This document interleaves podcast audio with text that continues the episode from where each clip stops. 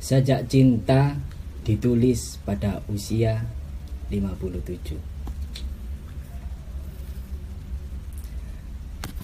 Setiap ruang yang tertutup akan retak karena mengandung waktu yang selalu mengembang, dan akhirnya akan meledak bila tenaga waktu terus terhadang.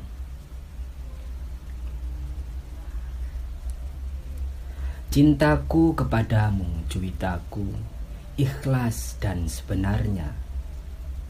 Ia terjadi sendiri. Aku tak tahu kenapa. Aku sekedar menyadari bahwa ternyata ia ada. Cintaku kepadamu, juwitaku, kemudian meruang dan mewaktu dalam hidupku yang sekedar insan. Ruang cinta aku budayakan, tetapi waktunya lepas dari jangkauan. Sekarang aku menyadari usia cinta lebih panjang dari usia percintaan. Khazanah budaya percintaan, pacaran, perpisahan, perkawinan tak bisa merumuskan tenaga waktu dari cinta. Dan kini, syairku ini, apakah mungkin merumuskan cintaku kepadamu?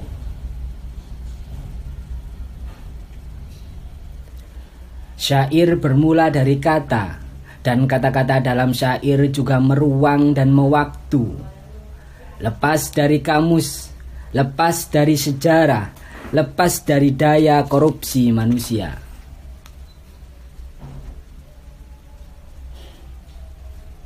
Demikianlah maka syairku ini berani mewakili cintaku kepadamu.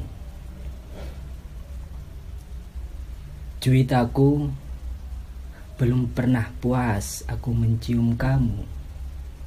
Kamu bagaikan buku yang tak pernah tamat aku baca. Kamu adalah lumut di dalam tempurung kepalaku. Kamu tidak sempurna. Gampang sakit perut, gampang sakit kepala, dan temperamenmu sering tinggi. Kamu sulit menghadapi diri sendiri. Dan di balik keanggunan dan keluasanmu, kamu takut kepada dunia. Juwitaku,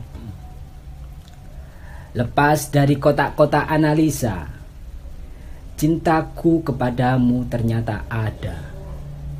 Kamu tidak molek, tetapi cantik dan juwita.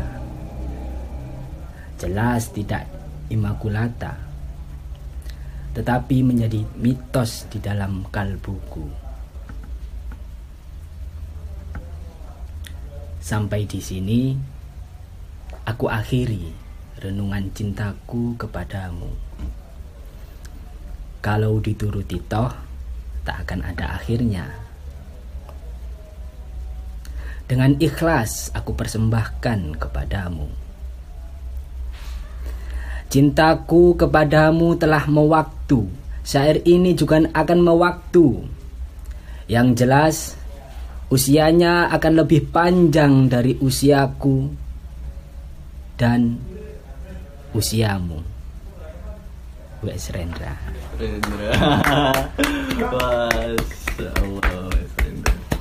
Oke. Tahun berapa tuh? 1992. 92.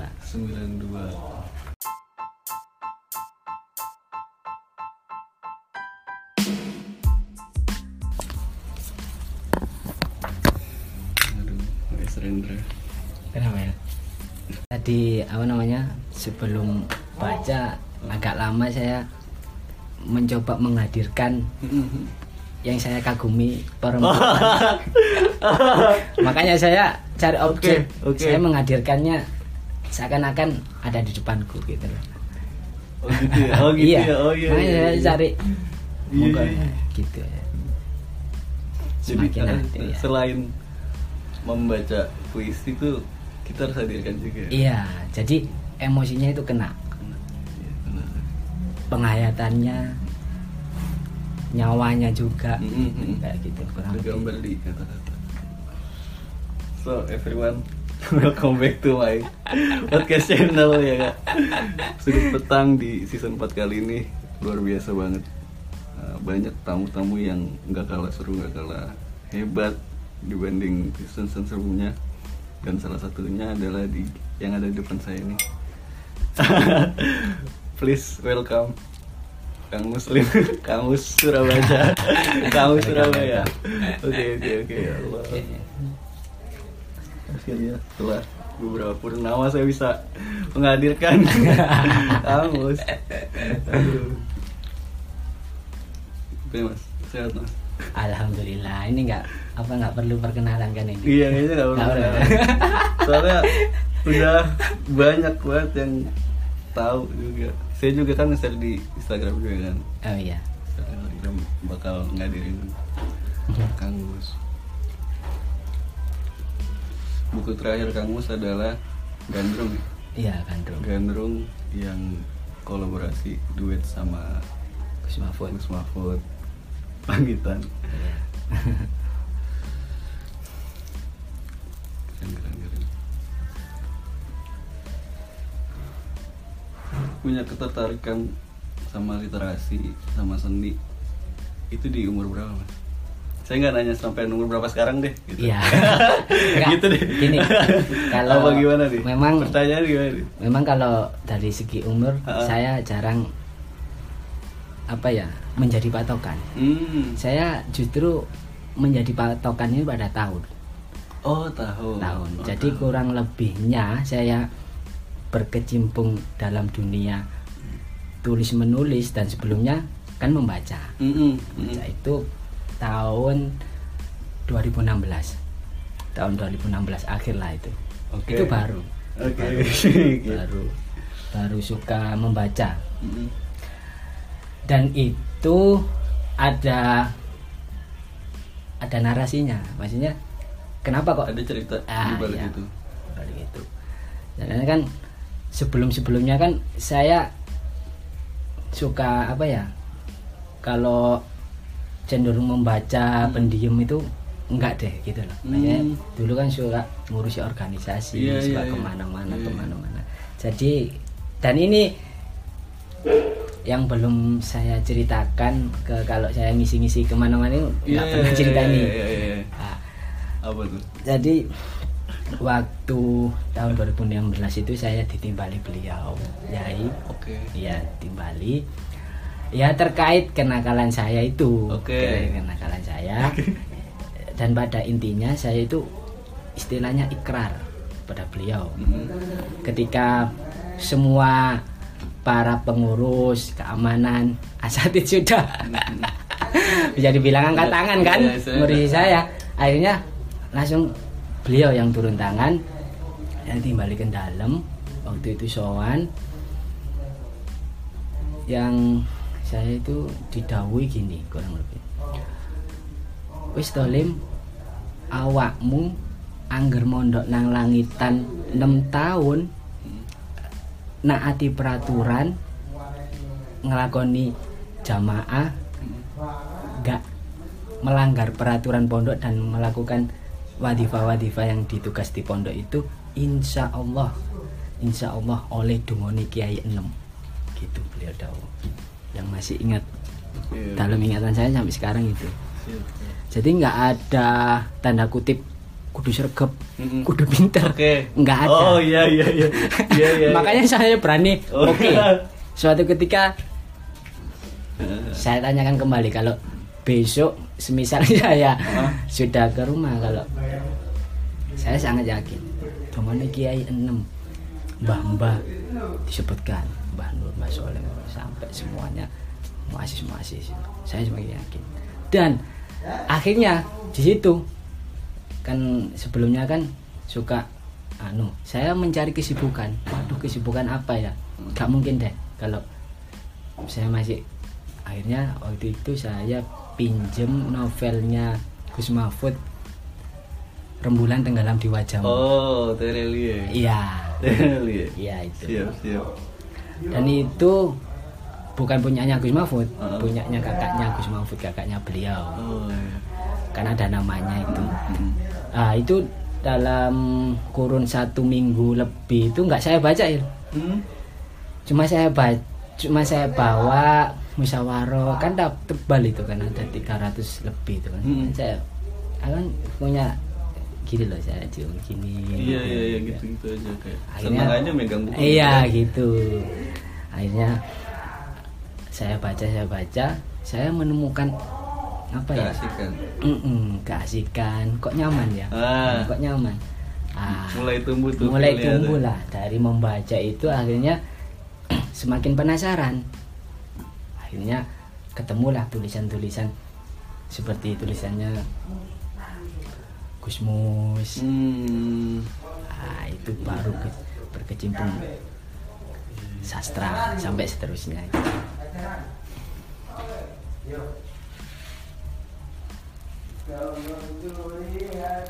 Kalau saya juga gitu sih mas.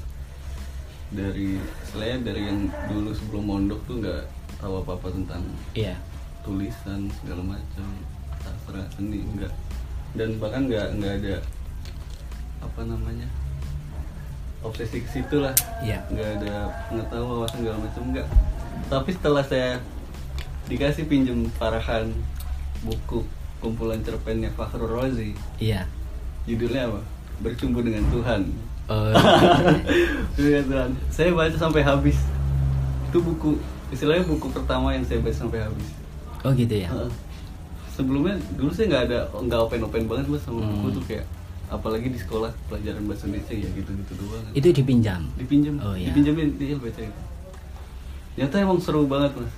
Dari situ saya terkagum-kagum kayak, ternyata sebuah tulisan punya nilai hipnotis yang begitu banget itu kayak, wah, keren. Dari yang namanya dari yang cerpen yang modelnya tuh receh, bahasa sederhana, bahasa seharian, sampai ada satu cerpen yang pakai bahasa yang diksi-diksi aneh, diksi-diksi yang gak familiar.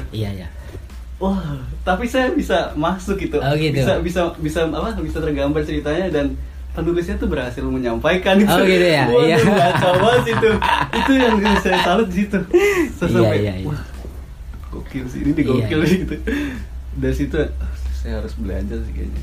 Saya harus mendalami apa aja sih di tulisan tuh, apa aja caranya. Dari situ saya diminatin.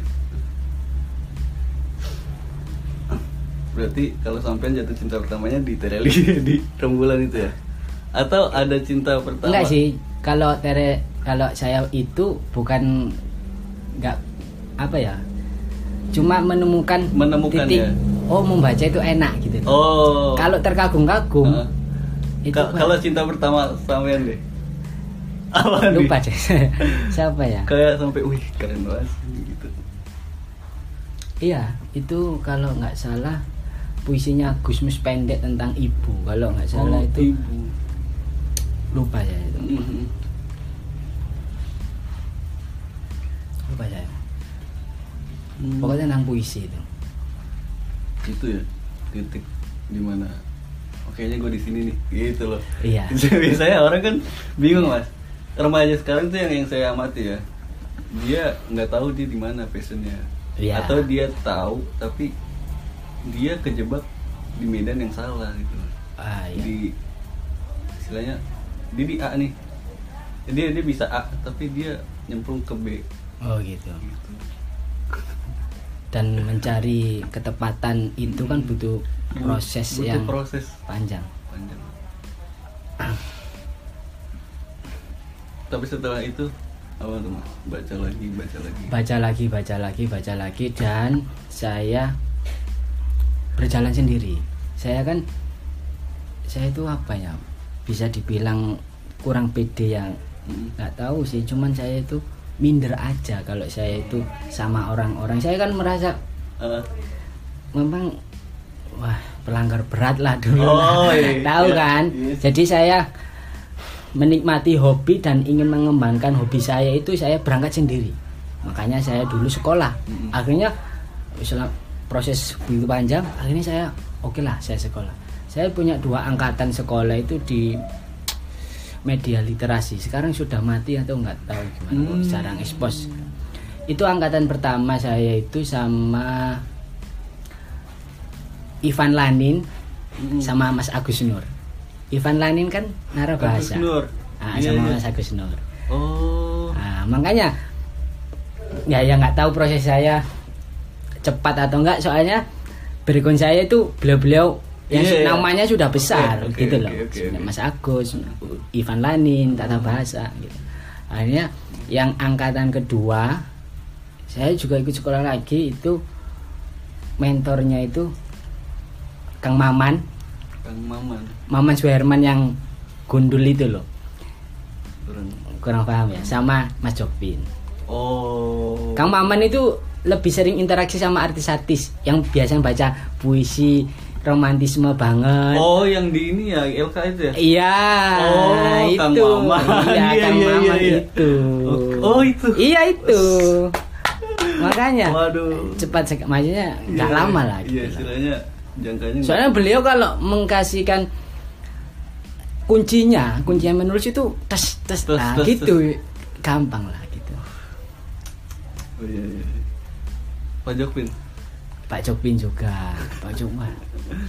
Saya masih ingat dasar-dasar dulu Mas Agus itu kalau ngasih saya kunci menulis puisi pagi awal. Pakailah 3 kata kunci. Tujuannya jadi penulisan puisi itu biar nggak terlalu melantur kemana-mana. Carilah 3 kata kunci, dan dari 3 kata kunci itu nanti kembangkan dalam bentuk satu puisi. Dan dari 3 kata itu ketika semakin tidak selaras, semisal bulan, gunting, sendal kan nggak ada hubungannya. Nah, semakin tidak ada hubungannya, semakin kita mencoba berimajinasi, tapi tetap ada keterkaitan gitu loh. Kita berusaha menyambungkan nih. Iya, juga, tapi dalam lingkup 3 kata itu saja. Dan kata kunci, tapi banyak lainnya lah. Banyak loh Pak Jokowi, saya juga masih ingat itu. Iya, yang waktu dulu ya. Coba pakai satu latar gitu kan? Iya, latar. Gitu. Misalnya pakai katakanlah kita menulis pakai latar lautan. Ya udah pakai lautan aja. Jangan pakai latar pegunungan atau malam rembulan. Iya. Pembaca itu jadi nggak jelas. Ini dikiring kemana? Imajinasi dan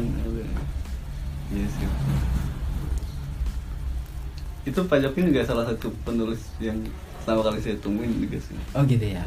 Dan saya kaget kan duduknya di bawah dong. Iya. Wih, ini penulis besar juga duduknya sama orang-orang biasa. Lah itulah maksudnya saya yang termasuk yang saya kagumi dari seorang sastrawan. Seniman itu dalam kesederhanaan pribadinya beliau. Saya selalu mengkait-kaitkan gitu loh. Semisal kalau kok nggak jauh ya kesederhanaan seorang seniman yang namanya sudah besar, tapi kalau kita temui kayak gitu-gitu aja. Gitu ya. Iya. Enjoy. Coba bedakan sama kiai-kiai yang sudah sepuh, yang memang tarafnya semakin tingkat, semakin sederhana. Pasti. Iya, pasti. Semakin sepuh gitu, semakin. Iya, semakin apa yang mau di gitu loh. Iya. Nggak ada yang perlu di.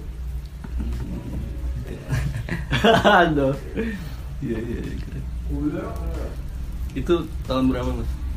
Perjalanan sekolah nulis. Aku sekolah itu tahun berapa ya? 2018 insya Allah. 18-19.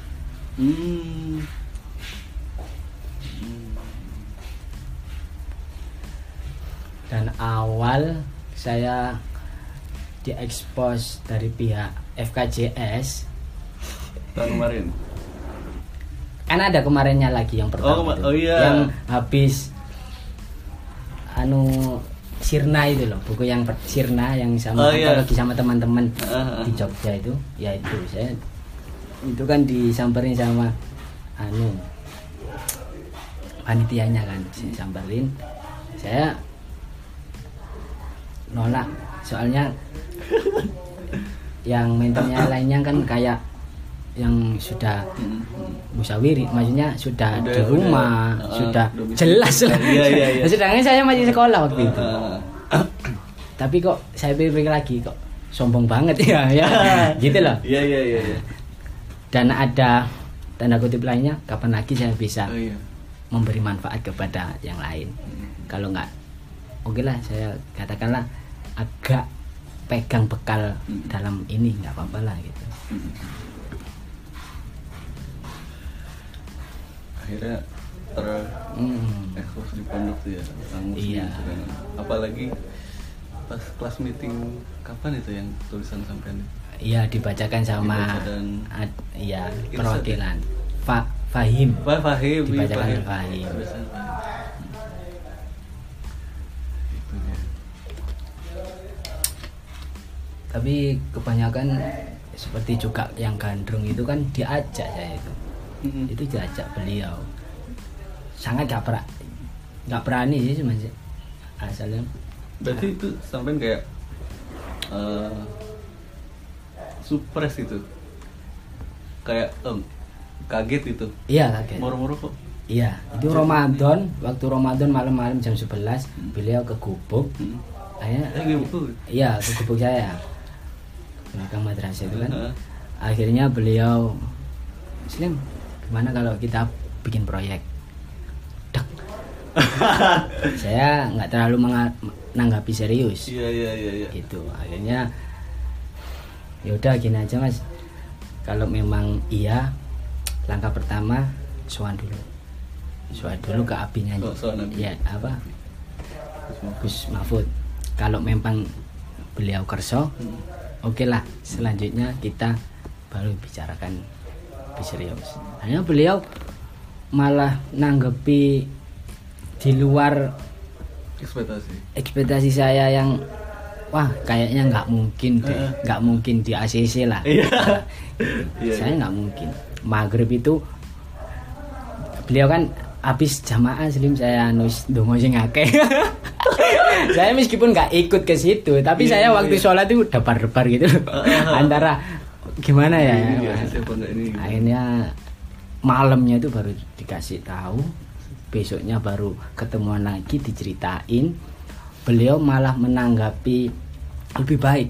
Akhirnya menyodorkan ke yang ahlinya.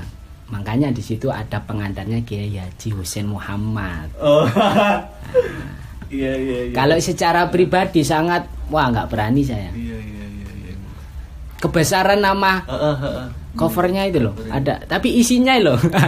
Saya mikirkan gitu ya. Iya, pasti. Nah, makanya buku Gandrung juga masuk dalam ranah perkuliahan sebab ada nama Hussein Muhammad itu. Okay. Berarti dari beliau antusias banget. Iya.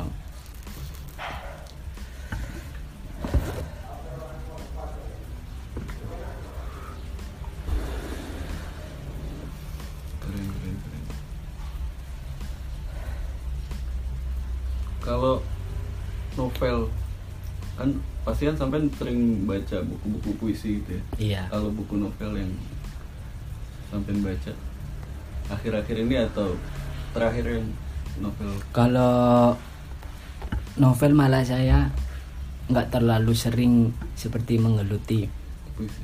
Iya, maksudnya tata bahasa puisi. Iya. Pernah baca itu yang sampai saya masih anu itu romannya Pram, Bumi Manusia itu sudah lama saya beli itu. Saya baca baru ketemu maksudnya itu 4 kali baca, mungkin 1 kali nggak ketemu, 2 kali, 4 kali itu baru ketemu nyamannya. Itu baru yang tetralogi pertama yang Bumi Manusia kan 4 kali itu kan, itu baru yang Bumi Manusia aja. Pram kacau banget. Itu padahal filmnya sudah ada loh. Sudah. Tapi aku apa namanya? Saya kasih pagar lah, jangan nonton dulu. Gitu. Jadi saya kalau sudah tamat, saya bisa membandingkan. Gitu. Iya sih, saya nonton filmnya. Oh gitu. Kemarin kan juga ngobrol sama Agil. Ya Agil itu jatuh cinta pertamanya di Pram itu. Oh kalau. Salah satunya ya, naskah klasik gitu. Iya. Kayak tulisannya Pram, tulisannya Rendra, tulisannya siapa lupa saya tuh, banyak deh. Dia tuh banyak yang klasik-klasik.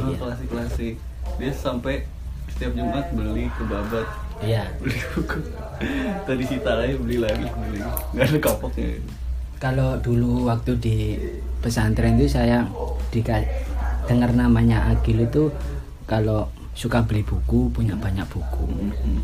Terus yang saya pernah di acara pertama itu, Agil itu kan jadi peserta. Saya ternyata lihat. Iya. Oh, ternyata peserta saya ini lebih hebat dari saya. Oh. Iya gitu loh. Tapi kayaknya saat itu belum kelihatan Agil. Iya, saya kagum lah sama Agil. Prosesnya cepat. Iya. Terus saya baca tulisannya, karakternya kuat, emang khas. Itu dia. Khas kritis banget itu, Agil itu. Nggak jauh sama karakternya Pram. Siapa adeknya Pak Pram itu? Lupa ya. Kan sering kan interaksi sama siapa itu? Adiknya Pramodia itu ada masih Soesilo. Di Belora. Oh iya, Soesilo Toer. Oh, Pak Soesilo. Iya, Soesilo Toer. Iya itu.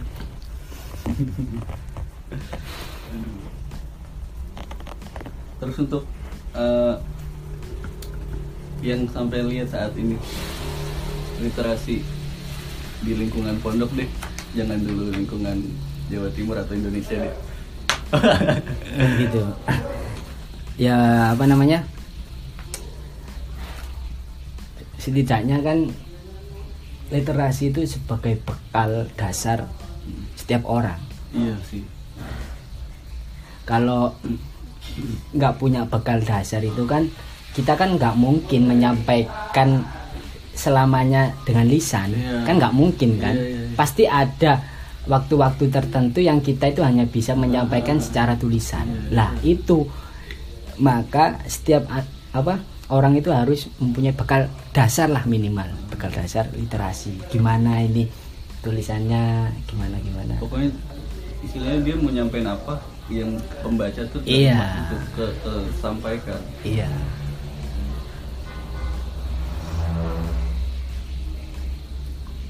Kalau untuk remaja sekarang nih,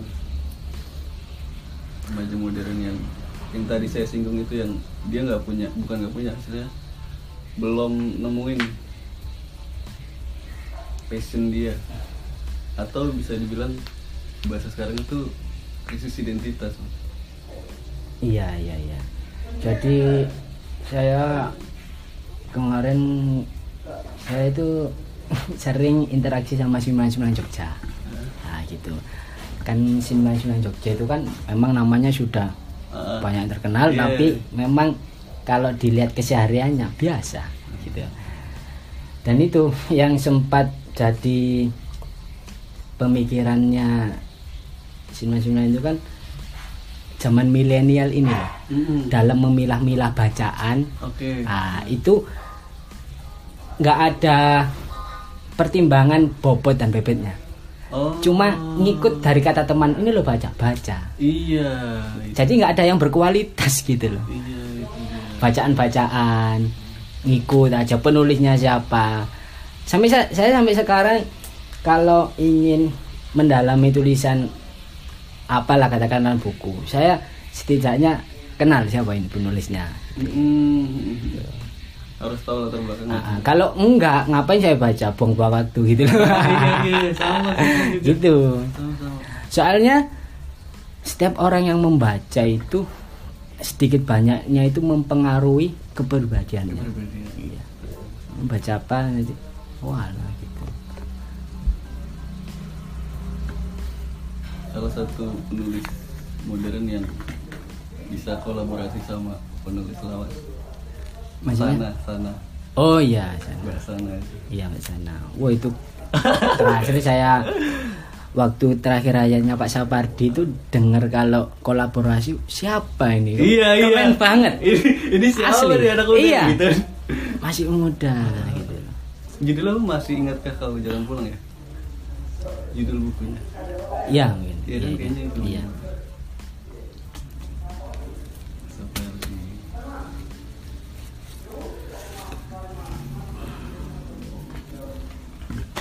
Kalau kiblat menulis sampean pernah nggak? Maksudnya istilahnya sampean tuh matok satu kiblat nggak, atau emang nyerap dari banyak penulis? Ya, semua penulis besar kan berangkatnya pasti mempunyai figur. Nah, ya. Cuman figur itu kan sebatas batu loncatan ya kan, untuk menemukan karakter kita dalam tulisan.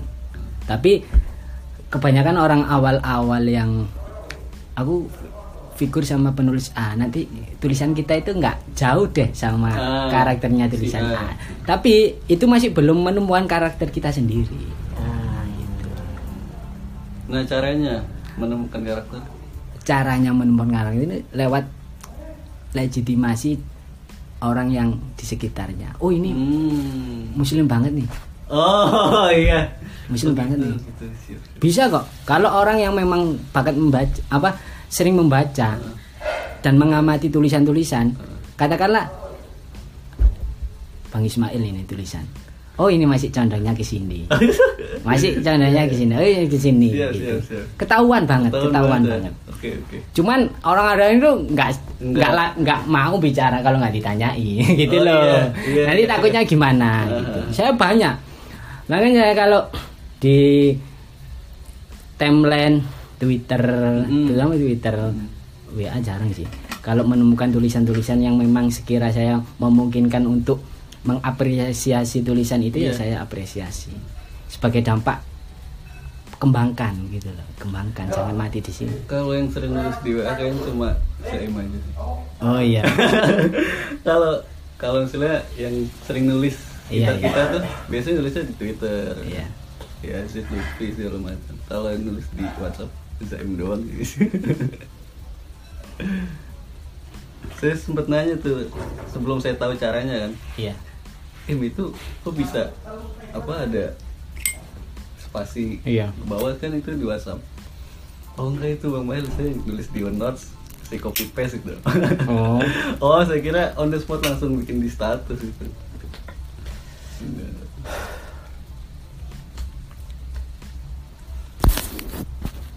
Sudah setengah jam.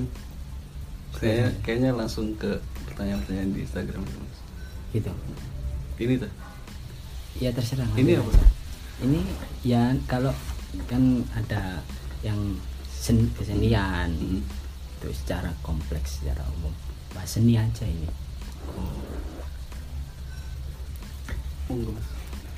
Pertanyaan yang di Instagram itu. Tadi yang saya kirim tadi. Oh, dikirim ya? Di WA ada. Belum buka WA juga. Ya, kamu bacain aja. Oh iya, ini dia. Yang pertama. Siap. Pertanyaan pertama. Ini kamu enggak bisa di notice ya? Oh. Kamu yang penanya. Enggak usah. Enggak. Bagaimana menyikapi seorang sastrawan santri memberikan ilmu-ilmu tentang kesusastraan hanya dengan membaca 1-2 buku yang notabene buku tersebut memiliki kapasitas ilmu kesusastraan yang rendah? Sedangkan sebetulnya selain membaca buku itu harus ada step by step untuk bisa mencapai taraf pengajaran ilmu-ilmu sastra kepada teman-teman yang lain. Melihat faktanya terkadang mereka yang menjawab argumen-argumen santri yang baru mengenal istilah sastra tidak sesuai dengan jawaban yang semestinya dan lebih cenderung asal menjawab. Iya. Ini salah satu jawaban yang kemarin saya dibuka di Instagram ya. Ya, saya ini apa kembali ke pribadi masing-masing. Maksudnya ke kan yang dimaksudkan mungkin ini kok baru paham dunia sastra segini kok sudah berani bicara tentang sastra. Kurang lebihnya kan seperti itu ya. Gitu. Iya. Ya itu tadi kembali ke pribadi masing-masing. Toh kalau saya sendiri saya menikmati kok, maksudnya dalam dunia tulis menulis sastra itu menikmati. Jadi nggak ada urusan saya mau di kritikus sastra mau bagaimana, tapi intinya saya menikmati dan itu nggak ada urusan dengan itu.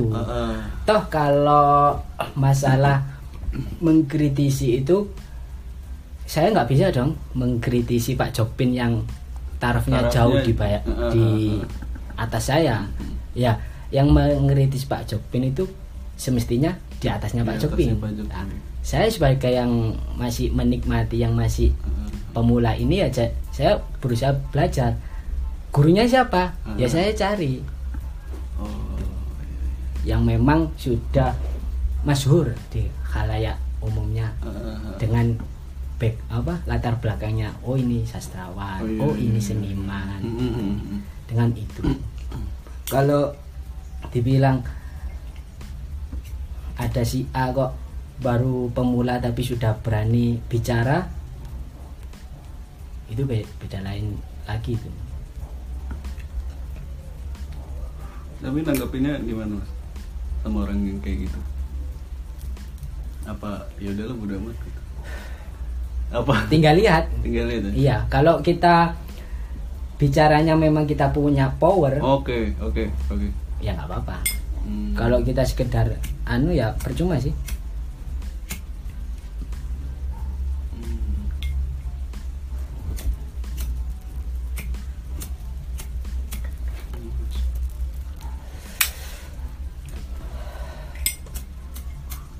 Itu lo habis ngisinya gimana? Ini pakai ada bensol Zippo. Habis ini. Ada apa?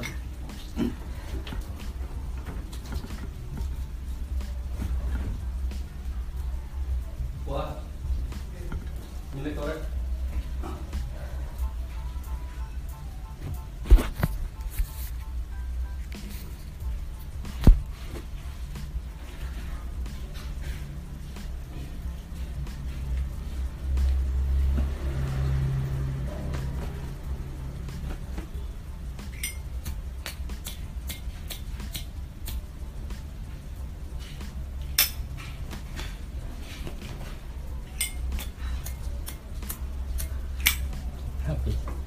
Dari sini aja.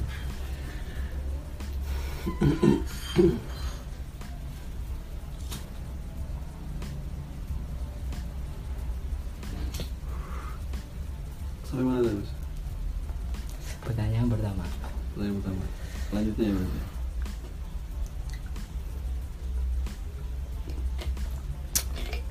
Pertanyaan kedua, pendapat sampean soal masa depan sastra pesantren khususnya langitan. Masa depan sastra. Jadi kalau melihat dari kacamata sejarah, mungkin sebagai halayak santri atau yang berkecimpungan masih dalam lingkup pesantren, gak bisa lepas dengan namanya Rumi, Atar, Sanai. Itu kan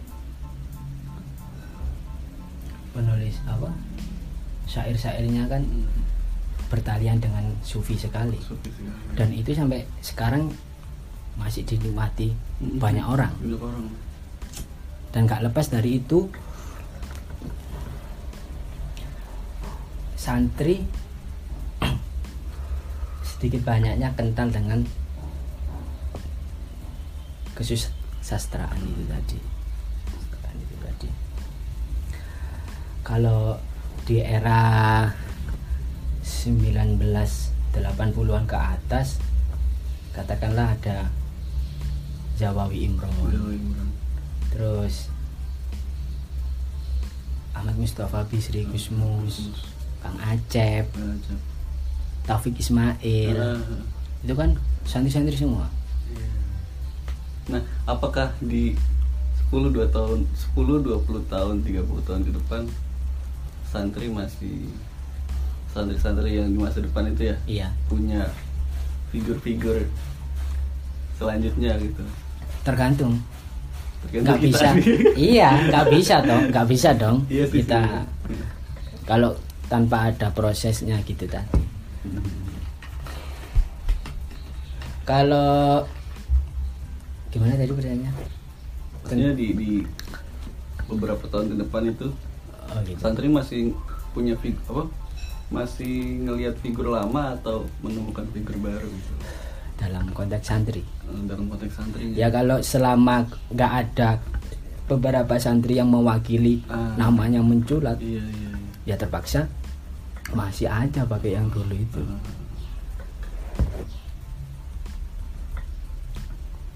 Tapi sekarang lumayan udah banyak yang dari santri yang apa tahun 2000-an ini ada Usman Arumi.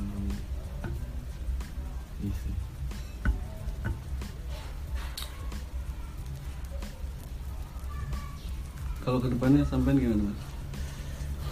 Kedepannya gimana? Iya, istilahnya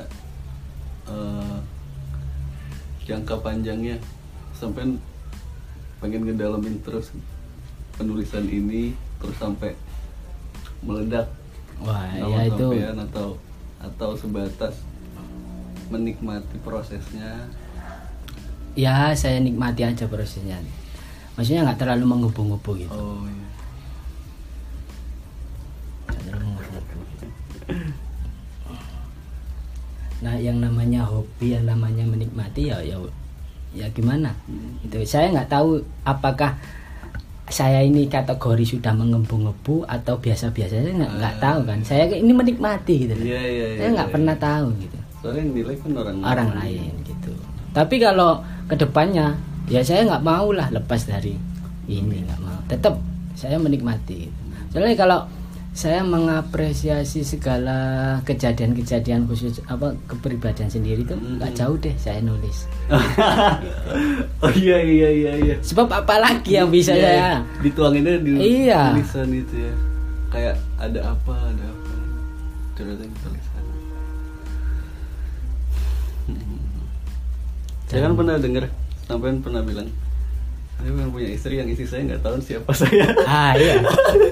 Yang istri saya tuh nggak tahu latar belakang saya, nggak tahu hobi saya. Iya. Tahu kalau tahu hobi, apa latar belakang saya, ya saya kasih yang secara umumnya saja. Gitu. Pekerja, punya pekerjaan apa. Gitu. Ya kan ini biarkanlah menjadi surprise. Gitu. Iya.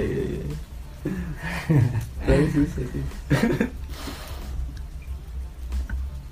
Ya susah, soalnya itulah salah satu kehebatan perempuan. Jurus stalkingnya itu sangat hebat. Iya. Dia koya atau tidak? Iya, pasti. Kata kasihlah namanya akunnya aja. Sudah ketemu itu. Namanya aja, akunnya ketemu. Lain-lainnya ketemu nama. Harus. Iya.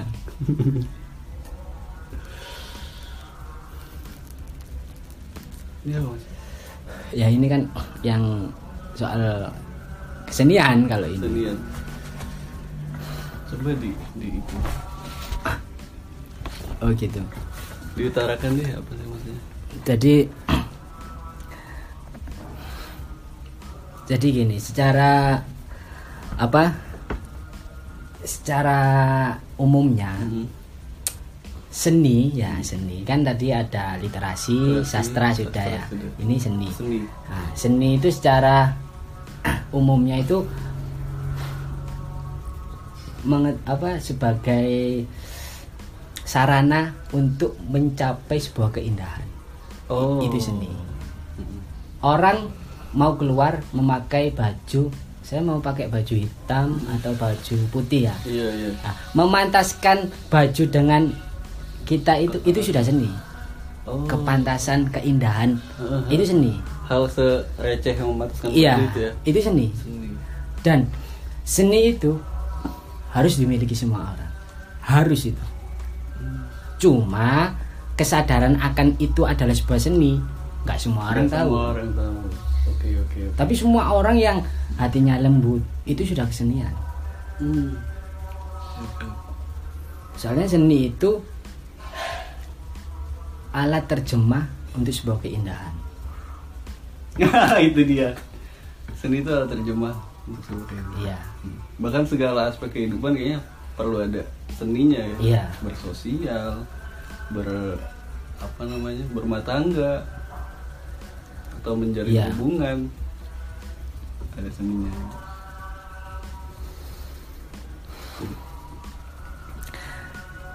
Dan kenapa sekarang kan banyak berita-berita di media sosial yang marah, yang dikit-dikit marah, dikit-dikit itu kan kepansi. Kalau saya melihatnya nggak ada seninya gitu loh. Soalnya seni pun kalau dalam pencapaian itu nggak mudah begitu saja. Ada taraf-tarafnya. Okay. Berarti penyampaiannya itu media hiburan saat ini ya. Iya. Menurut sampean berarti nggak kurang ada seninya ya. Iya. Soalnya terlalu banyak surprise ya, terlalu random juga. Iya gitu. Terus murung-murung iki lah. Viral. Dan seni itu kan penuh dengan metafora, simbol, penuh adab dan etika di dalam menyampaikan pemikiran yang alternatif. Katakanlah Dee Lestari menulis, dengan mencapai suatu keindahan dalam, kan ada adab-adab dan etikanya kan. Dee Lestari itu salah satu penulis yang saya kagumi dan saya nikmati. Saya benar-benar nikmatin tulisannya Dee Lestari. Walaupun cuma baca Aroma Karsa, Kertas sama Kopi Jeli. Aroma Karsa tuh malah saya benar-benar keren banget. Ya. Dari naratifnya, dari pengolahan katanya, dari segmen-segmen kayak adegan-adegan ininya dipretelin. Keren sih.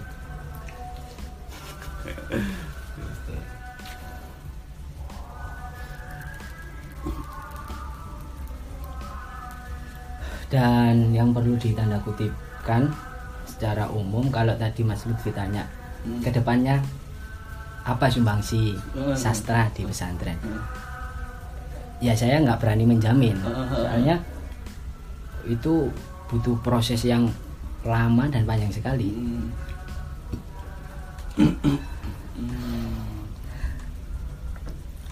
Seniman sama penulis satu-satuan atau penulis itu apa istilahnya, seniman gak juga penulis, tapi penulis itu belum tentu seniman atau gimana itu seniman. Enggak gini, jadi semisal ada akar gitu loh. Akar seni itu di atas, nanti punya cabang-cabang, semisal katakanlah musik band, terus ada wayang, ketoprak, visual tuh ya. Visual. Terus ada lagi hiburan-hiburan, apalagi pembacaan puisi, lukisan, gambaran. Itu cabang-cabang untuk mencapai suatu keindahan itu tadi. Rasanya seperti itu. Kan nggak semua orang tulisannya kan bisa sampai pada hati seorang. Yang saya ingat sih seni ada dua ya, Mas. Seni rupa murni sama terapan itu. Iya gak? Iya. Yang murni itu yang kayak si senimannya ngebuat sebuah karya yang cuma dia doang yang pengen. Iya. Kalau terapan kan dia pengen expose, pengen orang-orang bisa tahu yang apa yang disampaikan. Sampai sering nulis gitu deh, sering bikin satu karya yang seni rupa murni itu. Iya, ya sering. Tapi saya nggak meniatkan seperti itu. Saya ngalir aja nulis, ngalir aja. Akhirnya ada, ternyata ini tulis jadinya kayak gini. Saya yang paham gitu. Iya. Kayaknya ini kayaknya orang-orang nggak bakal paham nih buat saya aja deh.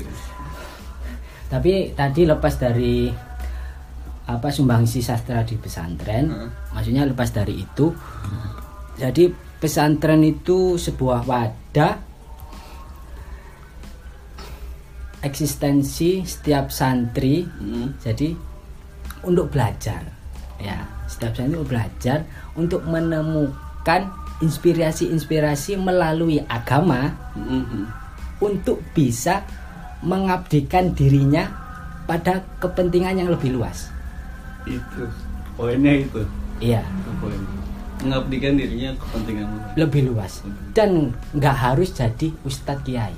Ah, itu. Kepentingannya lebih luas, mengabdikan dirinya. Katakan Mbak Ismail, oke, saya bidang desainer, saya nulis, yaitu. Yang lain bidang sholawat, yaitu. Selama itu bisa dinilai manfaat untuk orang banyak. Itu sebenarnya tuh prinsipnya juga kayak gitu, Mas. Cuma kan prinsip orang-orang tua dulu lah istilahnya, orang yang pikirannya tuh kamu mondok harus jadi ustaz. Ah, ya, itu. Jadi mudin lah kalau bahasa sini. Iya, gitu. Sebenarnya enggak. Kalau misalnya orang mondok terus dibekali dengan tanggungan kamu harus jadi kiai, kamu harus jadi ustaz, itu malah berat banget, Mas. Iya. Kita tahu sendiri kategori dia itu harus kayak gimana, wirainya kayak gimana. Iya. Kan? Sedangkan di pondok macam-macam orang.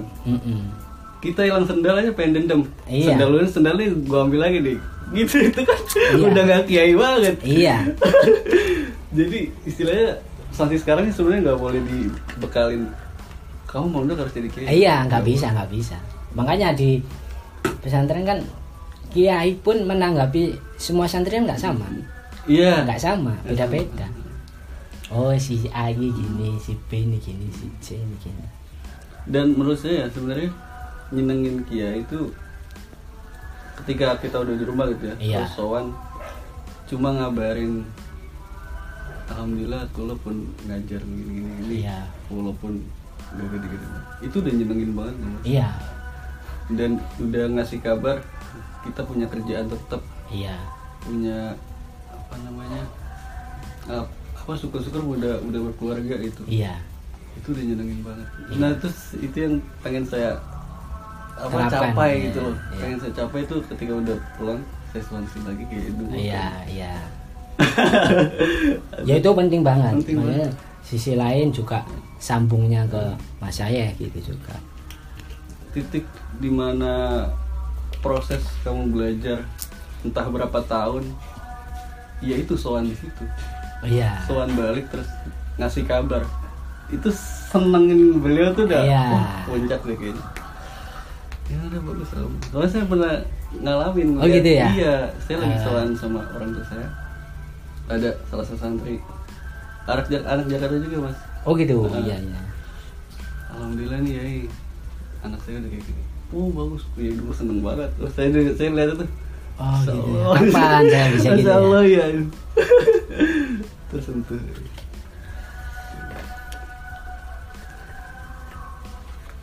Terus apa ya? Nyinggung kepenulisan di pesantren. Iya. Kan kemarin juga ada yang istilahnya apa ya? Nyentil tentang literasi di pesantren bukan cuma bahasa Indonesia, Mas. Iya, terus melainkan juga kepenulisan kita, pengarang-pengarang kita. Iya, terus itu gimana, Mas, caranya, Mas? Caranya ya ini nggak harus. Ini cuma sebatas sejauh saya tahu aja ya. Maksudnya kalau ingin proses mencakup segala aspek, nggak bahasa Indonesia saja, bisa bahasa Arab, bahasa Jawa, ya kita harus berinteraksi langsung pada ahlinya. Gitu. Kalau cuma punya angan-angan saja ya sampai kapan bisanya? Okay. Gitu. Katakanlah kemarin saya nggak sengaja lihat di timeline itu Gus Jombang Awis. Gus Awis. Karyanya berapa itu? Nah, kalau memang oke, itu beliau dekati. Nah, itu. Kalau nggak ada sumbangsi prosesnya gimana mau bisa gitu loh. Itu sebenarnya yang dinotis Gus Awis di pas acara seminar itu kayak gitu. Lah iya, memang proses paling bisa dikatakan cepat itu ya kita langsung berinteraksi dengan yang ahli. Iya. Jangan, pokoknya beliau tuh pengennya jangan melulu mengembangkan literasi pesantren yang berbahasa Indonesia, iya, tapi juga dengan bahasa Arab, yang ngarang-ngarang kitab, kitab sederhana deh. Gitu. Kalau bisa juga Inggris juga. Iya, iya, hasilnya gitu. Ngapain? Ya, gitu loh maksudnya.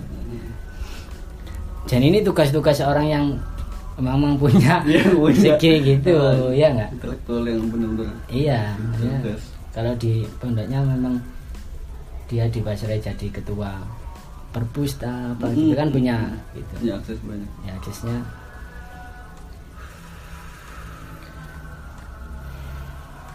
Apalagi ada. Sudah, kalau terakhir saya titip pesannya. Oke. Isi udah sejam. Udah, pesan. Pesan deh terakhir, Mas. Pesan. Jadi kalau pesan ini terutama pesan pada diri saya sendiri, atau kepada semua pemuda-pemuda yang masih muda, pesan manfaatkan waktu sebaik-baiknya dan ambil peran sejarah di bidang apapun. Sebab kesempatan tidak datang dua kali. Cerdaslah memanfaatkan dan elaborasi diri sebagai manusia yang mempunyai kemanfaatan tinggi untuk bangsa dan negara. Okay. Selagi kita masih muda. Iya sih. Saya boleh nambahin. Iya. Yang tadi kesempatannya. Saya tuh pernah dengar kesempatan tuh nggak datang dua kali. Iya. Tapi kesempatan datang untuk orang yang terus berusaha. Siap. Yang selalu berusaha, kesempatan pasti datang. Iya. Itu dia.